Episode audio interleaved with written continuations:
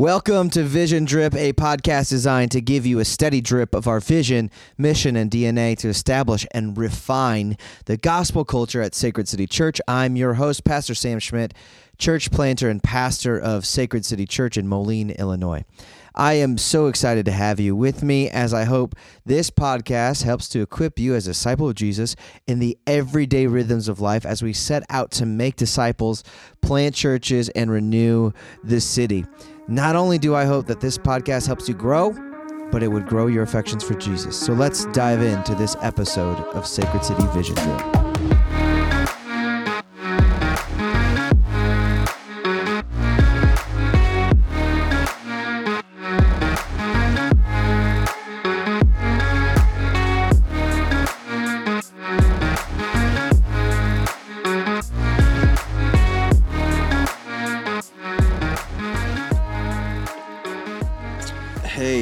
Welcome, welcome. Um, man, I hope you'll be able to bear with me here. I got a bit of a, I don't know, you can hear the sinus congestion going on. Um, it's p- product of the quickly changing weather. Uh, man, we've been all over the place this week. I think it was just like what Friday, Saturday. I was outside running around with the kids, shorts on outside, having a good old time, getting a little sweaty even. And uh, fast forward to Monday and Tuesday, and it's a, been a bone chiller. Got those heaters running and all that stuff. Wearing wearing heavy layers and wool socks and all that stuff. But when the weather changes like that, usually my my uh, my voice and my throat and, and nose gets a little bit affected. I'm sure many of you feel the same thing, and actually things are going up. Uh, thankfully, we're going to get a little bit more nice weather here at the end of the week, so it'll only get worse from here a little bit. I hope. Uh, well, I hope the weather goes up. I hope it doesn't get worse. So, so. Um, but I'm not here to be a meteorologist. I'm here to talk, talk about the Bible, which I like to do, love to do. Um, and I want to talk about a topic that I, I, have never preached on, I've never taught on explicitly, with the exception of just mentioning it a little bit last week as we plotted our way through Nehemiah chapter 4. I'm to have to take a drink.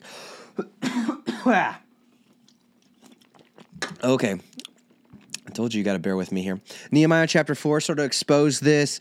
Um, even this week, yesterday actually, our um, our feast to flourish chapter a day Bible reading plan took us into Psalm 94, which is also in the same vein, and that is the vein of the imprecatory prayers or the imprecatory psalms. Um, these are the kind of psalms or prayers that you you read them and you scratch your head and you wonder, uh, is this guy allowed to say that? Right? Because what are they doing? They're asking asking for God to issue judgment. Psalm ninety four.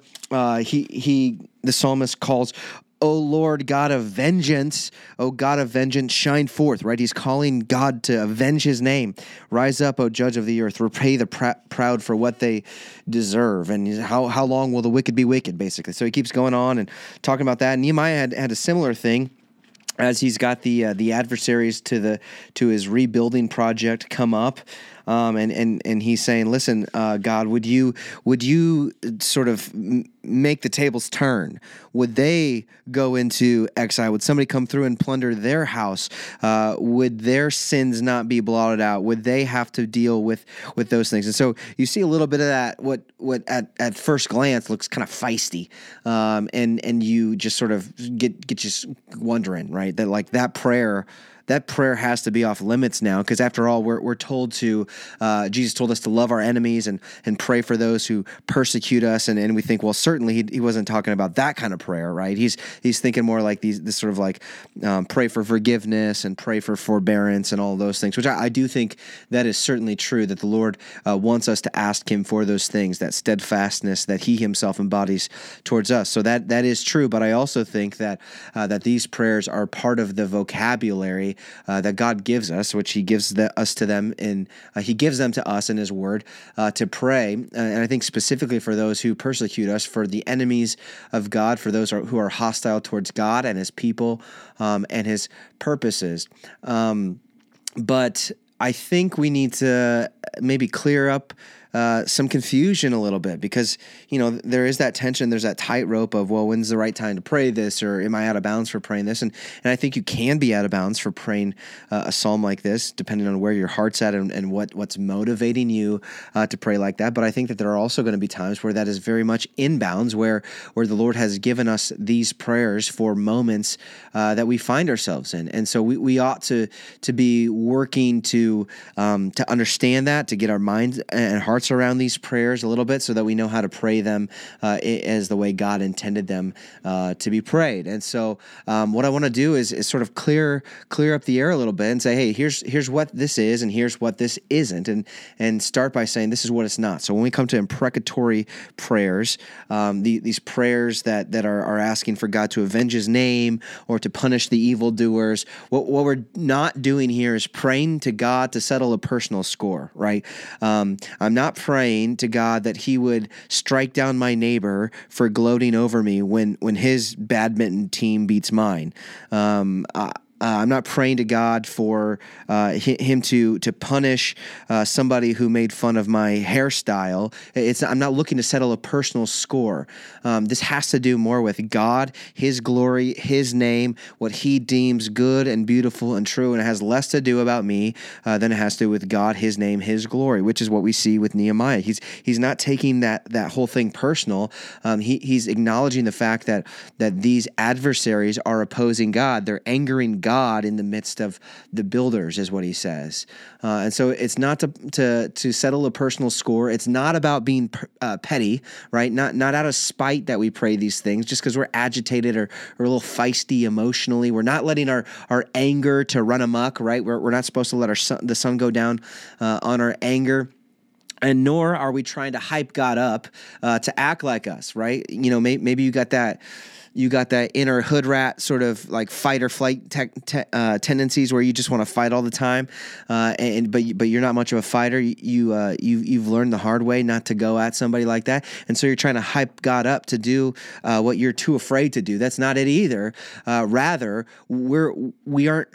So we're not trying to hype God up to get Him to do something uh, that we would do, but we're too afraid of. We're we're we're asking God to act in accordance within His own character and His promises because God promises to punish the evildoer. God deals with his people uh, in, in series of blessings and curses, blessing the righteous, cursing the wicked. And so we see that that sort of that cadence repeated throughout the scriptures. And so we're asking God to act within his his culture specifically uh, to to uphold his justice, to be a just God. And so that that's really the heart of these prayers of what we're asking for. Um, and it stems from a um, it stems from a an understanding and acknowledgement of the reality of the world that we occupy. So when we look at the world, not everything's not is not rainbows and daisies and kittens. There's a lot of brokenness. There's a lot of evil. There's a lot of wickedness plaguing this world, uh, and it, and it's not. Um, it's not satisfied with how much room it has. It's not satisfied with with where its borders are currently drawn. It wants to expand and go deeper and deeper and further and further into the world and push back against uh, the light. And so um, we see the darkness pushing up. We see evil pushing against goodness. Um, and, and, so when we see that, there, there's, I mean, that can invoke all kinds of things: sadness and anger and, and, and things like that. Things that are like true biblical uh, emotions that that God has wired wired us to feel and to do, to do certain things with. But really, when you get buried down to it, um, at, at, the bottom of this, all of this is a form of lament. Like when we're praying these prayers, we're, we're praying, man, things have gotten so bad. Things things are far beyond our ability to rectify what is wrong that, that we need God to come and, and set things right. And so what we're doing here in these imprecatory prayers is we're appealing to a higher authority than ourselves. And a lot of times th- these prayers come from like we're the little guy guys in the scenario. We're we're the we're the Davids in this scenario in the sense that we're we're outmatched, uh, we're we're uh, overgunned. We don't have the right resources. We're we're outmuscled. That's kind of where we're at, and so we can't actually do anything about our current scenario. We can't get the adversary to shut up. We can't get them to stop badgering us and do all of this stuff that that obviously uh, goes against what God has communicated, what He's for. And so we're asking for God to rise up, this higher authority to come and do something uh, that we cannot do in ourselves. And that thing is specifically to uphold goodness and beauty and truth, right? Uphold those things that God approves of. And we're by and we we ask him to do that by pushing against that which threatens those things. We're praying for goodness to prevail. And, and so, like, in this sense, uh, we, we can pray for goodness to come to our neighbors in the sense that we want um, uh, a state of goodness to ha- to to be brought about by um, by promoting that which is good, and also um, goodness to be promoted by condemning that which is evil. Right. This is kind of what what civil government is about. That's sort of the role of civil civil government, as Scripture speaks of of what the role, what the the structure, the scope of this authority is for. It's to punish the evildoer. Well, there are times where uh, the government, the the system that's set up to punish the evildoer, breaks down, or or maybe the jurisdiction doesn't go. In the case of Nehemiah, he doesn't have the jurisdiction to go and, and punish Sanballat and Tobiah and all those other guys that are are mobbing around. Uh, it's beyond his scope of jurisdiction, and so we're asking God uh, to do that, to, to to God to to rise up to His throne, to judge justly, to punish evil and wickedness, and doing so to promote that which is good or to allow for that which is good to flourish. Uh, and so, in this, what we're asking for in these Psalms isn't just to, to give our, our enemy a black eye. Um, like that that's kind of secondary to what's going on. We're asking God to promote that's that which is good, to set right uh, that which is is wrong in the world. And uh, when, when we have our hearts and our minds checked on about what what this prayer is, um, what it's about, what when, an appropriate time to pray this is, um, the, these these prayers are actually um, a a great resource for the church. These psalms are not wasted. We don't just skim over them because they sound angry. There's actually a place and a time uh, to utilize these prayers and to ask ask that God would come and judge justly. Um, and actually, what you probably don't realize is that we pray for this uh, way more often than you realize. Like, for example, uh, at the end of the book of Revelation, you uh, we're he he leaves us with this final little um, this saying. He says, "Come quickly, Lord Jesus." And and that's a um, a line that's sort of been injected in a bunch of different prayers. In fact, the prayer that that I grew up praying at the dinner table was, "Come, Lord Jesus, be our guest, and let these gifts to us be blessed." Amen. Just a little short ditty that every every night we'd pray that together as a family. Um, but what are we doing? We're praying for for the Lord Jesus to come, and not just not just in the sense that we want Him to come and be present at our table, um, be present at our table, Lord. Not that. Um, well, that is part of it, but also in the sense of, of revelation that we we want Jesus to come. We want Jesus to come and bring with him the kingdom of heaven. And when Jesus does that, uh, he comes not just to exalt the righteous, uh, but to, to condemn and to, to judge the, the wicked. And so we, we, um, as Christians, that's a prayer that, that's loaded up in our prayer arsenal that we ought to be praying that Jesus would come, that justice would prevail, that would roll uh, like a river. Uh, in fact, that's something that we're encouraged to pray for uh, often, even in the New Testament. I, I was um, reading Second Thessalonians 1, and, and actually the first section after he gives thanks. Um, he he talks about this in Second Thessalonians chapter 1 verse 5 he says this is evidence of the righteous judgment of God. And so here going back to, to God's judgment being a righteous thing not a not a knee jerk thing not a personal spite thing not not not anything that's twisted but it's a righteous judgment that God says this is evidence of the righteousness righteous judgment of God, that you may be considered worthy of the kingdom of God for which you are also suffering, since indeed God considers it just to repay with affliction those who afflict you. So here, here he says it's it's a just thing for God to repay the evildoer with the evil that he's he's doing. Now, one of the ways that God does this is is by commanding his people to love the enemy, so that uh, by by doing good works unto the enemy. And we're told the apostle Paul Paul t- says that uh, in doing good to our enemy, it's like heaping burning coals upon their head. It's adding adding to their judgment. And so the more we do good, and the more that good is returned with evil, the more judgment is going to come their way. Now we're not trying to heap up a, a giant laundry list of of things that uh, that'll create problems for people, but but we are that is one of the ways that we're called to to love our neighbor, and and in turn, loving our neighbor might, if if their heart remains hard, it might lead to a a more severe kind of judgment or swift judgment um, happening as as it's said that it is just. God considers it just to repay with affliction those who afflict you. In verse seven, he says, "And to grant relief to you who are afflicted." So, in, in one of these things, what we're praying for is not just for our enemy to be to be punished, right? For wickedness to be stopped and dealt with and restrained, but we're asking God to relieve us. That that in our affliction, that we might catch a break. That God would be gracious to give us uh, a breath of fresh air, the ability to kind of stand back up to to shake off the punches a little bit and keep plodding on in, in faithfulness. And so he says, Hey, we, we pray this uh, to grant relief to you who are afflicted, as well as to us, when the Lord Jesus is revealed from heaven with his mighty angels and flaming fire, inflicting vengeance on those who do not know God and on those who do not obey the gospel of our Lord Jesus.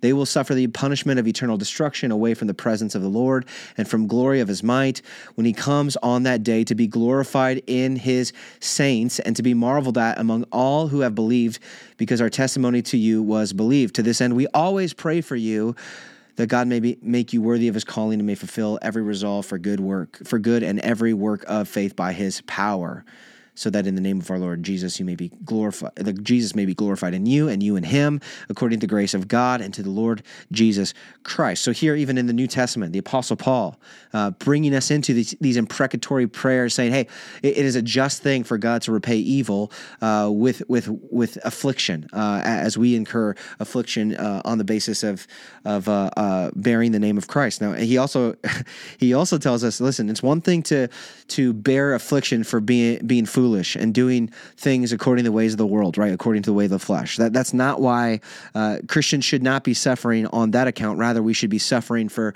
doing good, and in that way, God will repay um, the evil what they deserve.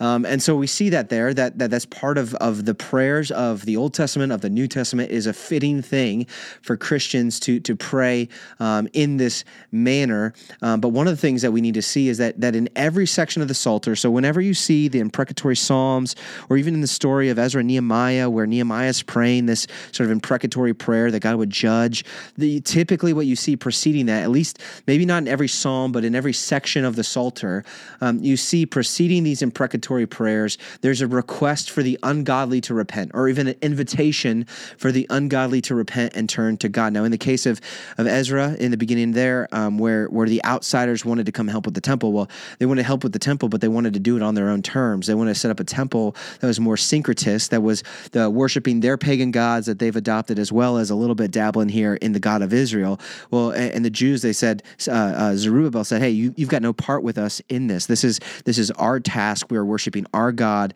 not yours. And, and, so the invitation there implied is that if you were to turn from your idols and, and come and worship our God alone, which is what God commands, you have no other gods before me, um, then you would be welcome, right? Um, then be welcome to share in this work with us. But but as long as there's this this hybrid of of um, uh, Yahweh worship and, and pagan pagan worship that they were doing in Samaria and, and the other uh, outer line areas, the other other nations of of that area.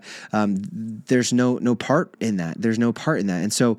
Um, in front of all these imprecatory psalms in the story of Ezra and Nehemiah, right even before Nehemiah prays that stuff, um, there's been this this one thing that's uh, in front of saying we pray uh, we, are asking for god to show these people his mercy because uh, because ultimately that's that's what we want. God is making his appeal through us um, as, as ambassadors for christ that we want to point to uh, the, the, grace and the mercy uh, of god that that um, that we have received. Um, in fact we didn't receive it because we were more worthy than other people. Um, we were just as wicked. Our hearts were bent um, towards hostility towards god. We were aliens. We were we were were people who are floundering in sin, but God's grace and mercy has sought us out. In the same way, we pray that God would seek and save the lost, uh, those elect that are His, that are have yet not have not yet come into the covenant family. That God would show His grace and mercy, so people can see and taste uh, what God has to offer, and that they would be straightened out, just as how God has straightened our hearts and minds out through the gospel. And so, when when we're praying through these imprecatory psalms, I, th- I think there's really just three things to keep in mind Um, before you go to praying for judgment, let's pray for redemption, right? Pray that that um, that that Jesus would pay for the sins of evildoers in the same way that He paid for ours.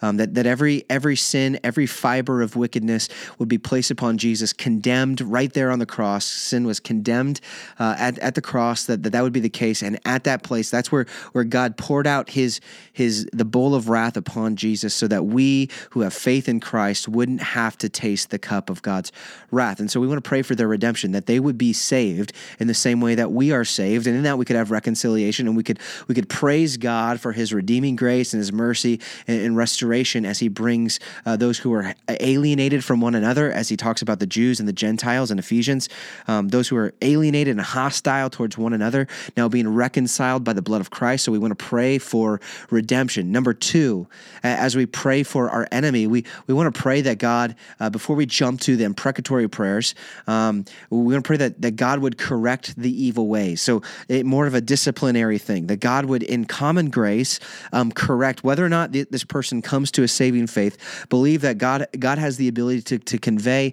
a common grace that restrains evil and wickedness from infringing upon uh, the mission of church, from slandering God's name and His people. So we want to pray that maybe that God restrains that evil, and then uh, we get to the imprecatory prayer where God would issue His just judgment. That that those who reject God, those who don't know God, right? Those who have heard the gospel and refused to submit to Jesus, that they would actually have to deal with their sins. Like like what Nehemiah prays, that, that the sin will be dealt with, and it's not Jesus who takes it, it's them who has to take it. They have to bear their sin. Now, obviously, as people who have been transformed by grace, that that's that shouldn't be our first inclination, right? We, we should want the, the grace that Jesus has shown us to ooze out of us and see that move out. But at a certain point, you see this hostility uh, towards God, you see this relentless uh, just agitation, this this opposition come, and, and, then at that point there there is a sense where it is fitting, right? Where where the world is is waging and raging in its ways, that the nations are raging against God, and, and th- their invitation is either to kiss the Son or, or they will be judged, right? They, they either kiss, Psalm two, kiss the Son uh, lest you perish, or or you don't you don't submit to Jesus, you don't allow Him to to cleanse you of your sins, and then you have to deal with it and you face the wrath of God uh, for yourself. So hopefully just going over those things that that helps you see that there is a place in in Christian vernacular. There is a place in the Christian life for these imprecatory prayers and psalms that that God has given them to the church um, to be a tool for us and that that our affections that our desires would line up with God's that that we would want what is good and beautiful and true and anything that threatens that anything that runs opposed to that that we would ask God to restrain and to punish uh, for the sake of his glory and for the good of his people people. And so uh, I'm hoping that gives you a little bit of insight. Um, I'm sure there's a lot of questions that maybe you got. Like, w- w- tell me about this specific scenario. Is this is this a good time? You know, hit me up with those questions. Uh, I'd love to help think through those things uh, with you. But but I at least wanted to to give that to you as we're we're reading through Nehemiah. Uh, as we've seen some of these in the Psalms pop up, and even uh, that passage in in Second Thessalonians, uh, which is I think it's either coming up this week or it has been recent history in our Feast to Flourish Bible reading plans. Like, how do you make sense of those? And so, hopefully, now you've got your mind a little bit more around the imprecatory Psalms, and imprecatory prayers, and you know how best to use them. So, uh, with that, I'm going to sign off. I hope you guys have a great rest of your week. Stay stay warm while it's cold, and I will see you on Sunday as we gather for covenant renewal together.